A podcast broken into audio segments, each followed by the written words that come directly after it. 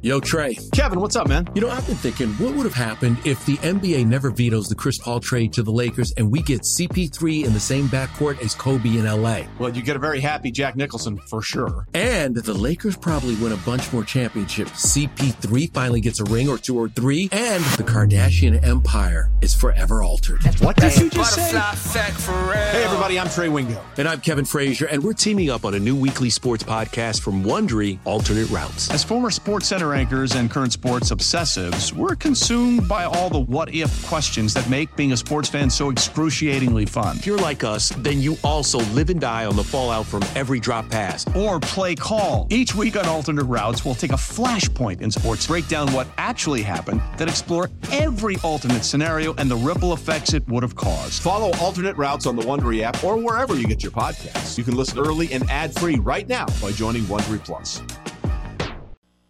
Getting you ready for a college football Saturday. This is BetQLU with R J Choppy and Jeffrey Wright.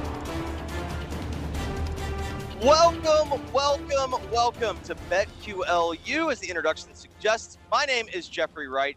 I'm the host of the Giannato and Jeffrey Show. Weekdays here in Memphis, Tennessee from two until four Central Time. My co-host is R J Choppy, of course, the co-host of the Shan and R J shows Monday through Friday, five thirty to ten a.m. on one oh five point three The Fan in Dallas. You can follow him on Twitter at R J Choppy. R J, how are you, my man?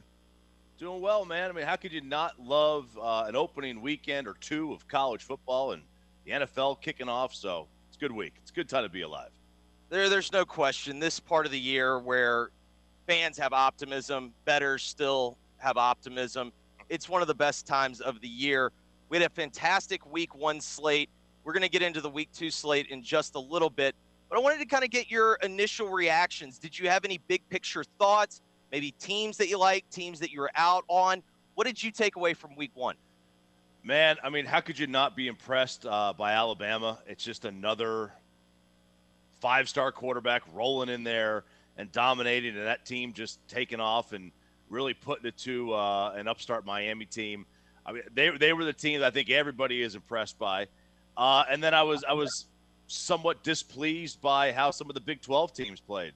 Uh, like Oklahoma didn't play very well against Tulane, and Iowa State did not play very well against Northern Iowa. And those are two teams with some national title hopes. Uh, so those are th- those are my two. I mean, what what was your biggest takeaway from week one? I think – From week one, I think the most obvious one, I think you hit the nail on the head. Alabama's officially Thanos. They're inevitable. It, it feels as if the only thing that can stop them is themselves. Uh, we had mentioned it on the show last week, how blessed we felt that we only had to lay nineteen and a half. I mean, I know there were some people that were, you know, hoping, hope it goes down to seventeen. I never even blinked. I was like, as long as this thing stays under thirty, uh, I am, I'm happy. And, you know, I've, I've been around S E C football and I've covered S E C football. One thing that I've learned about Alabama is just because you are not familiar with the talent does not mean that they do not have talent. They officially just reload, and there isn't a slow building process. And, you know, we saw with Bryce Young, that was about as clean of a football game as you could possibly have.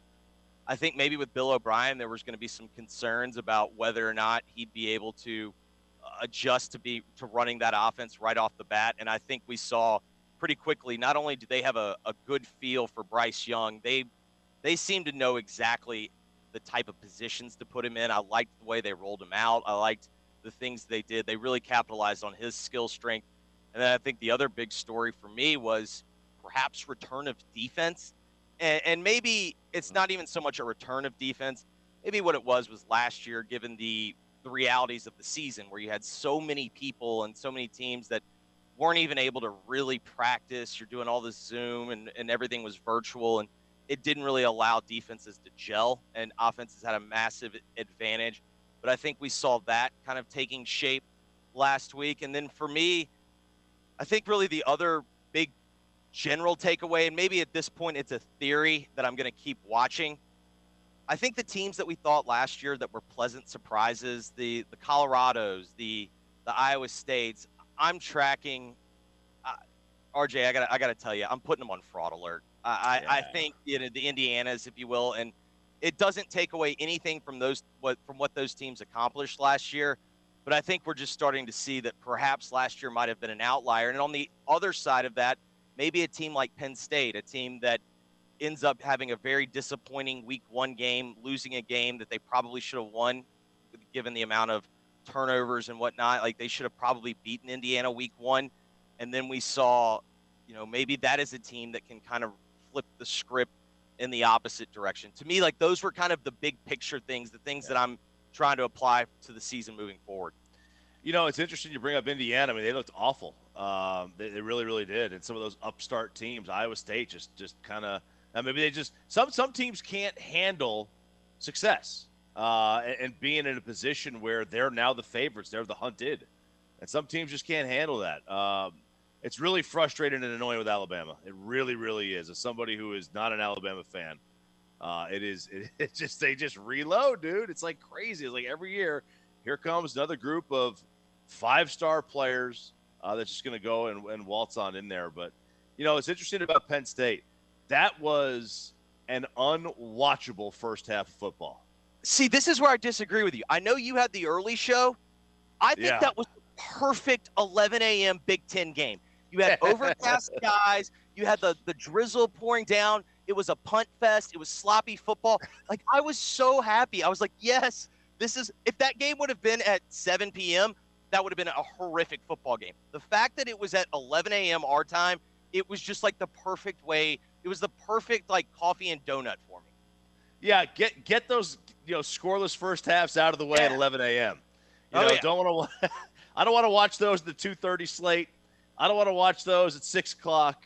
No, you, you put those on at eleven a.m. where it's, it's dreary. You know, by the way, is it ever sunny in the Big Ten?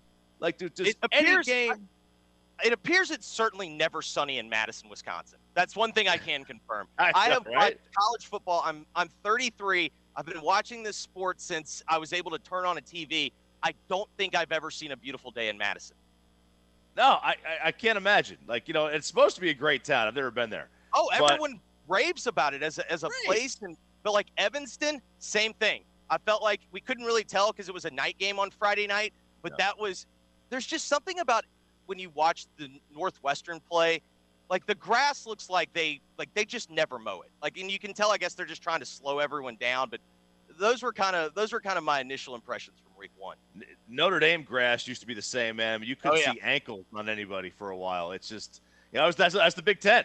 You know, thick ankles and high grass, and let's go oh, yeah. play some football. Yeah, let's do oh, it. yeah. Uh, I think the other question, obviously, it has to be Georgia. And we had discussed this game, and truth be told, the game kind of played out as I expected, at least from Clemson's side. But the one thing that, and perhaps maybe it's injury related with their with their skill guys on the outside, but as impressive as Georgia was and as big of a win as that was, I'm curious to hear your opinion, R J, because I found myself going, yay, I won the money line bet, but I also found myself going, that's just not a complete football team. Like, I don't think they, they can no. compete with Alabama unless they all of a sudden figure out a way to score an additional thirty-five points. And I, I want to give all the credit in the world to Clemson and their defense, because that defense was, was as salty as can be too. But, you know, you've just got to be explosive. And, you know, watching a guy go twenty-two for thirty for one hundred forty, that ain't it, man. No, look, I mean, everyone is is hammering Clemson, right? They're they're, they're fading Clemson big time. Uh, D J U is getting destroyed. Um, but, I mean, let's be fair. Like, Georgia didn't look any – they didn't really look at – they made one play. They, they made one play. I mean, offensively, uh, that game was three to three. Yeah, I mean, Georgia made a play, and Clemson didn't make any that were big like that. That's the difference. Like, I, I don't think you could sit here and say, oh, man, Georgia, they're just world beaters now. They held Clemson to three points. Yeah, they did. Well, Clemson held Georgia to three as well. Like, yeah. Georgia just scored the defensive touchdown. So it's like, yeah, okay, like Georgia deserves all the credit for winning that football game. Like, give them credit for the win. You want to move them up in the rankings, fine. I don't think they're the second best team in the nation. And if they are, that means that Ohio State's really not any good. Like, you know, it, it's or Oklahoma's not any good. And I know Oklahoma's defense was really, really bad last week, but I mean, I seem to think that Oklahoma would score more uh, against Georgia than three points. Uh, so, yeah, I, Georgia gets the credit for the win. but I don't think they're world beaters right now. It, it, one thing this week one showed me is that Nick Saban got his guys ready to play, and and, yeah. and not a whole, you know, and, and Lincoln Riley did not, and Ryan Day did not, and Dabo did not, and Kirby, I mean, he got his defense ready, but I mean, he didn't, I mean, his offense was bad. So, you know, Matt Campbell didn't get his team ready to play. Iowa did, uh, James Franklin did, and, and, uh, and Nick Saban did. Uh, and I'd like to give a quick shout out to my boy, Lane Kiffin. Those boys are ready to play. And I think that's yeah. going to be kind of one of the interesting teams in the S E C, because if indeed the defense is improved, which again, isn't really saying much considering how bad they were last year, but it is an interesting team to me because they are going to have the ability to score. And they feel like the team that, you know, if you don't play well that day, they'll sneak up and beat you. And it feels like someone might sneak up and get them. But I feel like that could be like the, the, the agent of chaos in the S E C. Dude, Lane always is. Lane's awesome. I love Lane Kiffin. Um, you know, outside of one bad decision he made in two thousand nine, I mean, I really like Lane Kiffin. Uh, that's, that's why he left Knoxville. Uh, but like he's he's amazing. He's great for the sport. Uh, he was great for U S C. He was great for F A U, and and, and now in Ole Miss, because he's he's a talker. Like the guy always is in the news, and and you know that could take some pressure and add it to the team. It could take some away depending on who the team is, and if you have a quarterback, like it seems like they do, uh, it could take it away. Let's let's discuss Oklahoma, because you're in Big twelve country. It was a weird game to me in that Oklahoma felt like they had control of the game, and then a couple of things, a couple of uh, things go against them, and then Tulane gets the onside kick. Overall, I, I know there had been a lot of talk all all offseason that this is, you know, Oklahoma's got a defense now. Oklahoma's got a defense now. R J, did I miss anything? Because it looked like Oklahoma to me. It looked like the same thing. Same Oklahoma. Uh, you know, we hear this Which, a lot. By the way, it's uh, very good, but we're just talking yeah. about if we're talking about a contender. Right, and, and you know they'll score enough, and, and look, the Big twelve doesn't play enough defense to really matter anyway. For I mean, Oklahoma's just going to outscore you. Uh, they've got the best quarterback in the conference. I don't, I don't, I don't really think that there's a, a, a second, a number two guy. Uh, they've got the best quarterback in the conference, uh, so they'll wind up winning the conference. But you know, Oklahoma did not look def- they played a Tulane team that wasn't practicing in their at home. The game was supposed to be at Tulane. It got moved, so they got a home game out of this whole thing, and they still barely won. Like, and you're right, they were in charge of this. You know, outside the, be- the beginning of the yeah. game, Tulane had a pretty good start.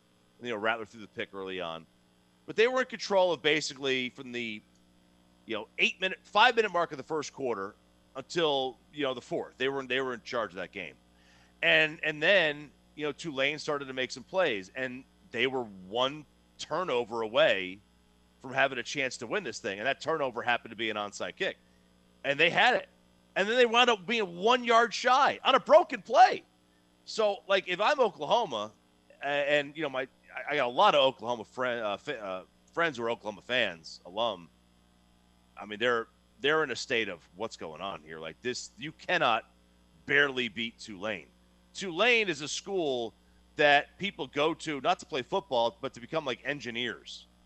Or whatever lawyers, it is. And everything, and yeah. let's be real, and to live in New Orleans, and to live in New Orleans, right? Absolutely, you know, cause you, they they love, you know, seafood or whatever. Who knows? But it's like this is a bad. It was a bad win. That was what I would call a win loss.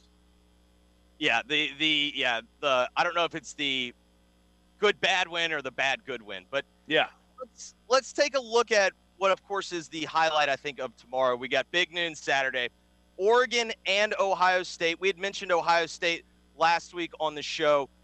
I got to tell you, R J, this is another one of those that I am licking my chops. Yep. I don't I don't care that this is only fourteen and a half. I don't even feel like I have to buy the hook. I love the Buckeyes here, and here's the biggest reason why I love the Buckeyes. If you look at if you look at what Fresno State did to Oregon last week, they killed them through the air. And I do not see how Oregon has the dudes to match up with Olave, with Wilson. This screams bad matchup to me. This is one of those games where, like, the line, you look at it, and it, and it seems it's in the double digits, so it seems big enough. But it's one of those where, like, the the upstart kind of team, oh, maybe they could pull a cute little upset, and they go there, and they wind up realizing real quick that they don't belong on the same field as the other team. And that's exactly what this feels like. And if you want to if you want to take the plus fourteen or fourteen and a half or whatever it is now, you, you knock yourself right out. I, I think this is a line that, that can't get big enough. It, it, you know, now, I mean, I guess it could, but it's not going. Yeah, I mean, but within reason. I mean, I, I understand what you're saying. Like, obviously, if they're going to give you thirty something, like maybe you have to think about yeah. taking that. But at a certain point, like within reason, like this just feels like an Alabama last bet uh, last week with Alabama. Yeah. This feels like a very similar bet. Of course, the other big issue going on right now is Kayvon Thibodeau's injury. According to Mario Cristobal, he said, "quote We're open and honest with injuries. We don't head fake anyone." I thought you'd appreciate that, I R J. I did. I loved it. We're trying to get him ready. We'll see where he is closer to game time. He's trying to get there. We're not there yet. A couple other notes that I found interesting. R J, this is just the third time that Ohio State is a fewer than twenty-point favorite under Ryan Day. They won the previous two matchups, thirty-eight to seven against Wisconsin and forty-two to nothing against Cincinnati. It's the first time Oregon's been a double-digit underdog since twenty seventeen when the Ducks lost to Washington thirty-eight to three. Pretty exciting and, stuff, at least for us. Very exciting, and and that is, I mean, you want to talk about winning games when you're a short favorite? Ohio State does. This is BetQLU. When we come back, we're going to get into the Pac twelve. Of course, they had a nice weekend. We'll get into more of the big games involving the Pac twelve, including Utah and B Y U. He's R J Choppy. I'm Jeffrey Wright. This is BetQLU. From tailgates to rushing the field, on Saturday it's BetQLU in the action. From noon to eight Eastern, available on BetQL and the Odyssey app. You're listening to BetQLU with R J Choppy and Jeffrey Wright. Hey, welcome back to BetQLU. My name is Jeffrey Wright. You can follow me on Twitter at J Wright nine two nine E S P N. My co-host, of course, is R J Choppy from one oh five point three The Fan in Dallas. You can catch both of us all day on Saturdays during the college football season. BetQLU in the action, noon until eight. R J has the early window. I'll have the second half with you. R J, let's get into what I, I think a lot of bettors out there want to know. Who's some money line teams that we can be that we can think about? Who do you have on Upset Alert? Upset Alert. All right, so my Upset Alert team for the week is the Nebraska Cornhuskers. Go on. I I know, right? It's a plus four thirty on the money line for Buffalo. Nebraska couldn't stop a nosebleed when it comes to the run. Buffalo still runs the ball very well. And this is this is something for me to say. I hate running the football. I want that to be perfectly clear. I am anti-run. Get out there and throw it five million times a game. That's all I care about. It's all I'm, I'm about. I'm about entertainment. But Buffalo still can score, and Nebraska. I mean, they got. I mean, they gave up some, a lot of rush yards to Fordham. It's a look-ahead game because they got their big O U game coming up. Buffalo upsets Nebraska plus four thirty on the money line. Okay, I also love this because I found myself watching a little of Nebraska Fordham because there's something just fascinating to me. I, I always, even at U S C F, I thought Scott Froud was, you know, Scott Fraud. Uh, that's what I called him. I there thought you there's, go. there's, he was he wasn't even Fraud at Jace. Like I'm just pretty sure like that's exactly what he was. It was kind of sad how hard they had to work to just to like cover against Fordham. And that told me they they do not feel good about their football team. And so I, the fact that you've the fact that you've put that idea into my head, I'm very much rolling with it. All right, this is a short upset. I want to get your thoughts on it. Mississippi State looked horrible last week. There's no getting around it. They looked terrible. However, they had some suspensions from their fight with Tulsa uh, during the bowl game. And there's something about N C State, with Dave Doran at home, he's a covering machine. As a road favorite and a short road favorite, N C State has not covered since Barack Obama was president. That's how long it has been. Whoa. I really think that this is the classic. This makes absolutely no sense, but give me the Mississippi State Bulldogs because, to me, everything, everyone's, it's, N C State's a little too obvious. And I just, in my experience in gambling, when you get the little too obvious short favorite on yeah. the road, it goes badly. Yeah, look, I refuse to. I've seen too much of Mike Leach. I refuse to believe that Mike Leach isn't going to figure something out. Like, you know, he he, did, he had a lot of success at Texas Tech. Uh, he had success at Washington State. I have a hard time believing he can't go to Starkville and get better players that he's had in either of the other two stops, right? You know, you th- yes. theoretically, you'll be able I mean, to get better players. You make the argument that Texas Tech and Washington State are, you know, in the conversation of five worst Power Five jobs to have in terms of building a roster. Yeah, I mean, you can't, like, there's no, no nobody. Look, I've been to Lubbock. It's, it's, no. Uh, especially when there's a, a west wind, all you smell oh, yeah. are, are what the cows are doing. It's mm-hmm. terrible. Um, and then Pullman, who do you recruit? It's, it's actually not that much different. Right. Like, who do you recruit? Like, at least at Texas Tech, if, if there's a kid in El Paso, you can go get him. Uh, you, you can get the kid from Abilene.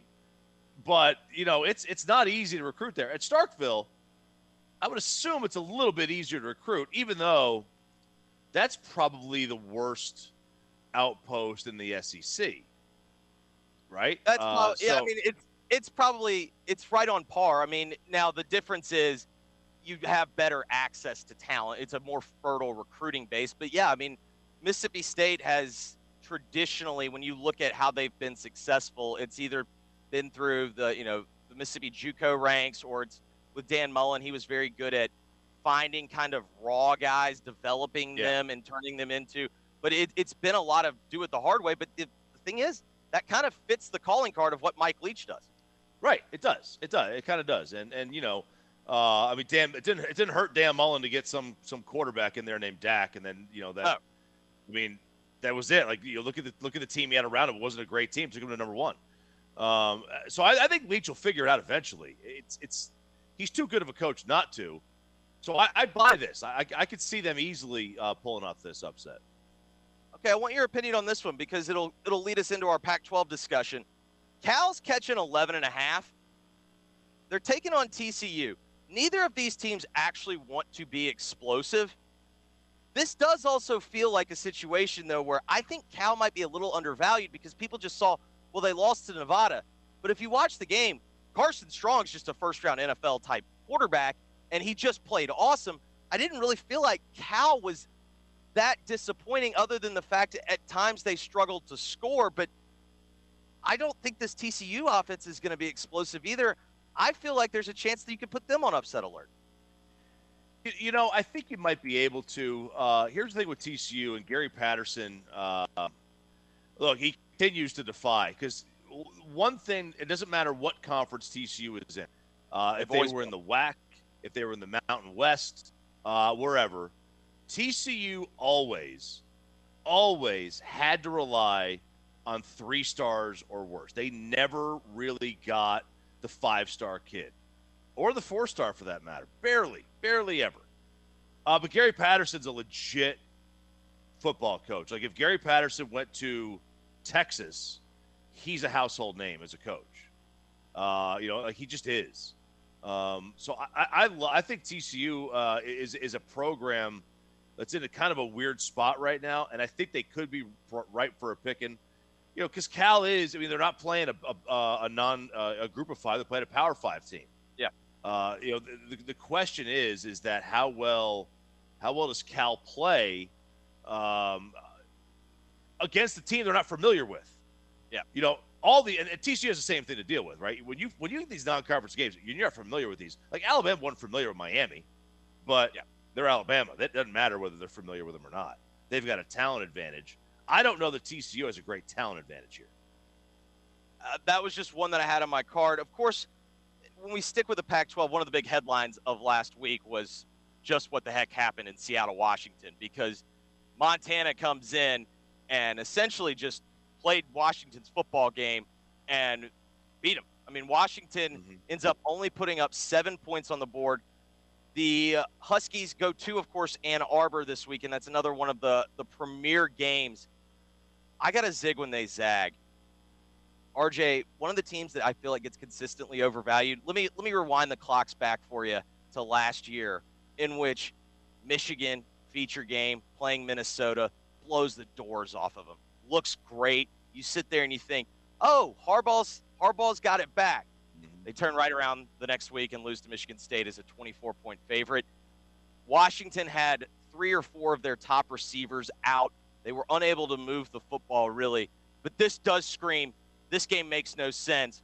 It wouldn't shock me if Washington wins, because I kind of think it's going to be an ugly, gross, you know, classic slugfest in which you're not really sure if it's a slugfest or if it's bad football, but I can just kind of picture it when I think about it at night. Man, th- this would be one of the great turnarounds, you know, losing one week to Montana and then all of a sudden going out and, and beating Michigan. I mean, that'd be one of the great turnarounds. Uh, but, you know, I am still waiting. I'm waiting for the hammer to come down on old Harbs. Like, when is, you know, like, when's it going to happen? Like, every year this guy's like, we're talking about, oh, the Jim Harbaugh's on the hot seat. Oh, wow, there's an extension. Uh, it's really weird. Like, it always seems to happen like this. It's like, find you a school that loves you as much as Michigan loves Jim Harbaugh. Yeah. Like, they keep giving him chances. So it wouldn't surprise me if, if Michigan uh, were to get were to get knocked off here. It would not surprise me one bit. The only thing that concerns me that this might actually be a new Jim Harbaugh, R J, I don't know if you, you caught this. I, I, I didn't see enough headlines discussing it. Harbaugh is a changed man. This year, he's going with the wireless headset, where he's used to have the wired-in headset, and he used to make, like, the, the manager carry the cords around. Cord guy. Cord man. Yeah, yeah, he had the cord yeah. guy behind him. This year, he's gone wireless. So he's he's not, you know, he's saving, you know, you can make the argument, is he taking away a job? But at the same time, yeah. he's trying to save the university some money, I guess, because he knows how much he cost them. Yeah, has he changed his pants? Has he gotten rid of exactly. the, the, the tan Dockers, the, the pleated? He still had the yeah. he still had the khakis, and he had the transition lenses still. Don't sleep on those. Don't. If I was a glasses wearer, I think I well, might go transition. It's the perfect Big Ten sunglass, because you don't yeah. know. Is it going to be sunny? Is the are the clouds going to roll in? I don't know. He's prepared. I think there's. Uh, I, I think there could be some. There could be some brilliance in there. Let's discuss one of the other big things from last week and discuss whether or not we think that, that this can move forward. How do you categorize what U C L A did to L S U? Man, uh, I, I, I, two things. One, um, we we need to take a break here and recognize that when Coach O got – what did everybody say when Coach O got the job? Uh, you just hired an interim head coach.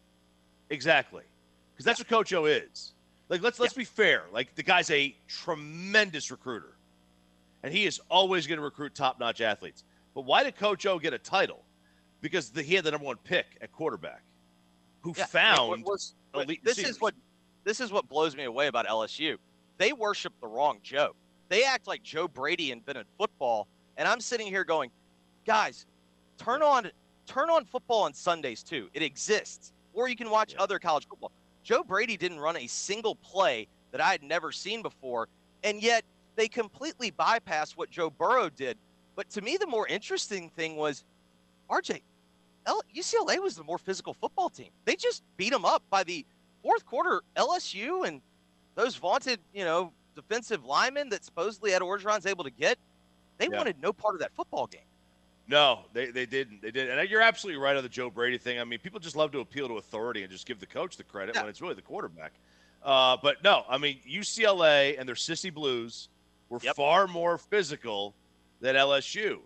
And I absolutely – I mean, why, why do people think that if Chip Kelly could do it at Oregon, that he couldn't do it at U C L A, a school where he doesn't have to get on an airplane to recruit? He literally walks outside and he goes and he finds a kid playing in Rancho Cucamonga or whatever. It doesn't matter. He just finds somebody, right? He's at U C L A. Uh, like that, it's a sleeping giant, and it always has been. I mean, they, of course, they don't have a hundred yard practice field. That'd be nice to get, but yeah. you know, like if he could do it at Oregon, then he could he could do it at U C L A. I have no doubts. You want to tell? You want me to tell you the Pac twelve's best chance at a national title in the next five years? It's probably Chip Kelly. I think that might be fair, because it does feel like with his cachet, if they start to have more success, and if you still see that U S C under Clay Helton, they're just kind of meddling in mediocrity, yeah. Yeah. You can tell me there's an opportunity for U C L A, and you can tell me the more they win, the better they recruit. Yeah. I mean, who doesn't want to go? I mean, what what eighteen-year-old kid wouldn't pick up a phone and say, oh, yeah, I'll go to L A? That's uh, cool. This eighteen-year-old did. Yeah. Like, I would totally go to L A. Like, if I was eighteen years old, oh, it's the beach. There's mountains. There's girls. It's this big city life. Hollywood. Sunset Boulevard. Sure. Yeah, I- I'm in. Uh, I mean, I mean, I, I guess I could go to Tuscaloosa mm-hmm. or I go to L A. You know, it's just like either one. So I, I never understood how U S C and U C L A don't win more. I know U S C does, you know, did plenty for a while. But to me, the three best jobs have always been, like, U S C is one of them, and Texas is one of them, and I always thought Florida was one of them.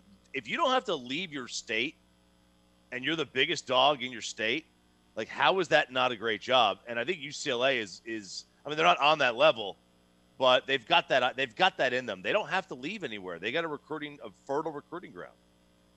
Sticking in the Pac twelve, we've got the Holy War this week. We've got Utah going to B Y U. B Y U getting seven at home. R J, what am I missing? What? How did also? How did Utah wind up beating Weber State and going from out of the rankings to inside the top twenty? What? What am I missing here? I would. I'm just sitting here going, okay, just give me the points. I, I'll just take those. Yeah. I, look, I mean. I don't know how beating Weber State gets you anywhere. It doesn't really seem like it would get me anywhere. Uh, I wouldn't think that I would change my perception on a team uh, because of that. Uh, but, you know, I'm with I, B Y U, the program, and, you know, they're going to get they're going to be in the Big twelve really, really soon. You know, B Y U, the program is they they've got a nice little program.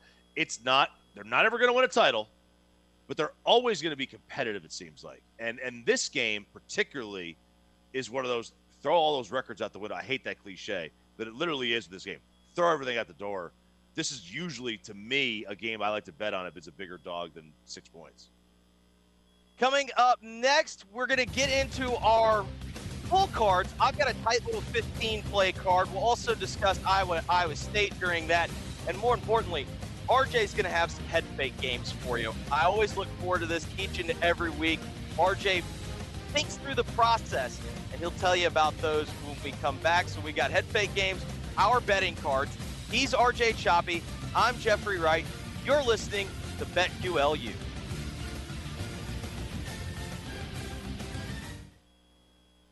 From tailgates to rushing the field, on Saturday it's BetQLU in the action from noon to eight Eastern. Available on BetQL and the Odyssey app. You're listening to BetQLU with R J Choppy and Jeffrey Wright. And welcome you back to BetQLU. My name is Jeffrey Wright. You can follow me on Twitter at J Wright nine two nine E S P N. My co-host is R J Choppy of one oh five point three The Fan in Dallas. One of my favorite things that we're starting to do each and every week here on BetQLU is the head fake games. R J, we got any head fake games this week? Head fake games. We do. We have one head fake game that I absolutely love. Uh, it is Texas against Arkansas. Now, Texas is a seven-point favorite, and this is what the head fake is. Let's pretend that I'm this giant betting syndicate. Uh, whatever I bet, the casinos, Vegas, the online sportsbook, your bookie even takes notice of. So when I place a bet on somebody, that moves the needle, it moves the betting line. So the goal here is to move the line in our favor. I think Texas, as a seven-point favorite, is super undervalued. I think they should be thirteen or fourteen here against Arkansas. So we're going to place a very small bet, maybe ten percent of your normal bet, maybe five percent of your normal bet on Arkansas. That's going to, you know, plus the seven. That'll move the line to a more favorable line for a favorite, six and a half, six, five and a half, whatever it may be. However much you want, and then hammer Texas over the top because Texas should win this game going away. They handled and they beat a really good Louisiana team that probably isn't going to lose another game the rest of the year. Uh, meanwhile, Arkansas kind of, they kind of farted around with Rice for a little bit, right? And Rice isn't a top one hundred team. Uh, and now they did pull away like Texas did. So I, I can't like totally, you know, look over their victory. But, you know, they got they, they, they got it by getting like three turnovers. They're probably not going to force a ton of turnovers against Texas. I'm a huge fan of Hudson Card. I call him Hutter Butter. Uh, and so I just think Texas is an easy play here. Let's try to get it in a more favorable number that we can than, than for a favorite than seven. Try to get it at six and a half or six. Head fake Arkansas, take Texas and the points. There's your head fake game of the week. R J, I could not agree more. I, I love this, and it actually pains me because I love football coaches that cover the number, and more importantly, football coaches that clearly knew what the number was and were trying to cover. And that's exactly what Sam Pittman did last week. In fact, he was my first induction of this year into the Society of Coaches That Cover, but I'm in complete agreement with you. Unfortunately, I had to watch that entire game for Arkansas to make sure that they did indeed get that cover. And K J Jefferson, uh, he ain't it. And, and no. to me, like that was, you know, it, you know, give your, you know, tip your caps to Rice all, all in all. But I mean, to me, I, I'm with you. The the level of opponent, Texas, Texas passed the eye test last week. Yeah. Arkansas didn't. In fact, you've con- been you've been so convincing. I'm gonna put that on our card. Let's get to the cards. The betting card. All right, R J, I'll start with mine. I'll just go with it in chronological order. I'm I'm I'm I'm subscribing to your principle here. Kansas is playing football. I'm laying it. I've got Coastal Carolina minus twenty-six and a half. We're laying it right there. Ohio State, we discussed at the beginning of the show. I don't I don't feel like I really need to explain this. I feel pretty good about their receivers against Oregon's defensive backfield. South Carolina, this is probably a trap, the fact that they're only laying two. But just like Anakin, you got to spring the trap. So I'm laying minus two. They're better than East Carolina. I, and I don't understand why East Carolina keeps getting respect. The poster child for coaches that cover, Dan Mullen, he's taking on U S F. I watched U S F last week. They're terrible. While Florida's offense left much to be desired, Dan Mullen was still taking deep shots on the final mm-hmm. possession, trying to cover against F A U. That spoke to me. That's a man that's not going to, if he can do anything about it, he's not going to, he's not going to fail to cover two weeks in a row. Georgia laying twenty-three and a half, too trendy of a dog. Too many people on U A B here. Trendy dogs have fleas. When Georgia goes up against Conference U S A opponents or the like, they score in the fifties. U A B has very much struggled when they go up in the level of competition. What they've done there, they built a tremendous program. But Georgia's just going to run all over them. Run, run, run, run, run. I don't even care about the possibility of perhaps five, six starters being out for Georgia. They're going to run the ball down their throat. Love Texas A and M laying seventeen. And, R J, this is really why I love this game. I'm not really someone that believes in elements. I'm like Rory mm-hmm. McIlroy with the wind. I don't believe in it. I just don't. The fact that Texas A and M is going to have to go to Denver, play at a mile high, I don't think that actually matters. I'm probably going to be wrong, but they're laying seventeen. I think Colorado, I, I think they're kind of frauded, Jace. I'm keeping my eye on Iowa, Iowa State. When I picture this game, it just looks like a field goal football game. I'm going to take the four and a half. We just discussed everything about Texas. I'm laying it with seven. My SpongeBob Square pit, uh, SquarePants pick of the week. I'm laying five and a half with Kentucky. I know it's an L seven weenie. I know it's Michael Squints Palladorsis. I know, I know it's square. I just think Kentucky's good, and I was not that impressed Ooh. with Missouri. We discussed Washington, Michigan. I think it's just going to be a gross game. I want under forty-eight and a half. I understand Colorado State lost at home to South Dakota State last week. However, I also watched Vanderbilt. Vanderbilt only having, only getting a touchdown is not nearly enough. I'm laying seven with Colorado State. I have no idea how San Diego State isn't favored against Arizona. I'm taking the two there. We mentioned it in the B Y U-Utah game. I want the plus seven. Most metrics show this game being fairly even, so just give me the seven points. They're at home. I'll take the home dog. And finally, my degenerate pick of the week, I want Cal T C U under twenty-four first half first half total. Oh, that's oh, a yeah. very Wisconsin-Penn State line right there. I like oh, it. Oh, yeah. Because that, that second half line last week was twenty-one and a half at Wisconsin-Penn State. I was like, I, I am tempted to take the under, but there's no way you take an under and a half at twenty-one. It's just way too low. Uh, now the first half you can do that, but not the second. Smartest person in the room. There you go. That could be it. Okay, that's a good card. That's a big card, man. That is a big card. I love cards like that. Uh, mine is uh, not nearly as big. We got some matchup. We got some duplicate games. Uh, I do have Coastal uh, minus twenty-six and a half uh, against Kansas. Uh, I, I, I do also have uh, Ohio State uh, minus the fourteen and a half against Arkansas. Here are some other games I've got. I've already mentioned that I think Buffalo is an upset team, uh, upset special against Nebraska. They're getting fourteen. Uh, I am all over that. I'm taking Buffalo plus the fourteen points. Uh, I love Georgia Southern plus seven against Florida Atlantic. Last week, Florida Atlantic was a twenty-three point dog to Florida, and they got a backdoor cover. Well, in Vegas, Georgia Southern is only would only have been a twenty-two point dog to Florida. Yeah. So how does a backdoor cover equate to a seven point spread? I don't get it. I think Georgia Southern's being undervalued because they struggled with Gardner-Webb. So give me Georgia Southern plus the seven. Um, I, I also like Liberty minus four against Troy. I absolutely love the Liberty Bibberties. Absolutely love them. They they could I, I could watch a million of their games. It's fun to watch. They're like a poor man's Coastal Carolina.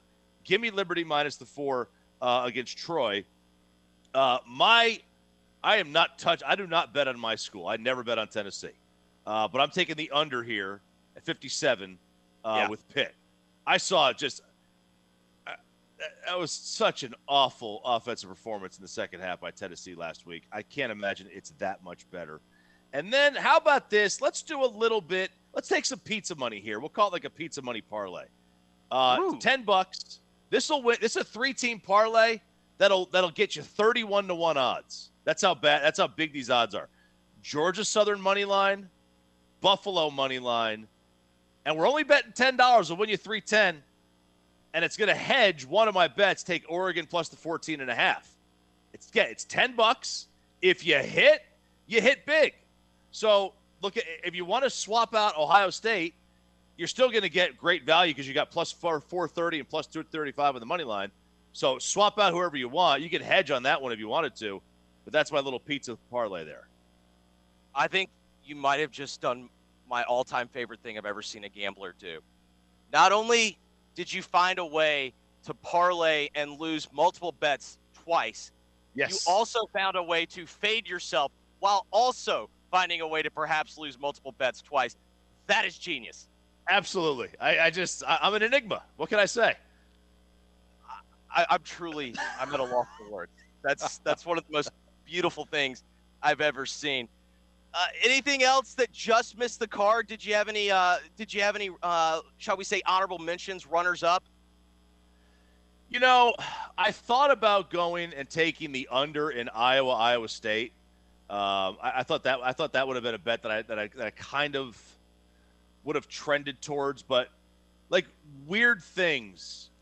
It's the old saying: weird yeah. things happen in Ames, and I don't trust anything that goes on in Ames, Iowa. And I'll never go there for that reason. Uh, if, if I ever catch word of a flight plan flying over Ames, Iowa, I'm, I'm taking a different flight. I yeah. don't want to go anywhere near Ames, Iowa.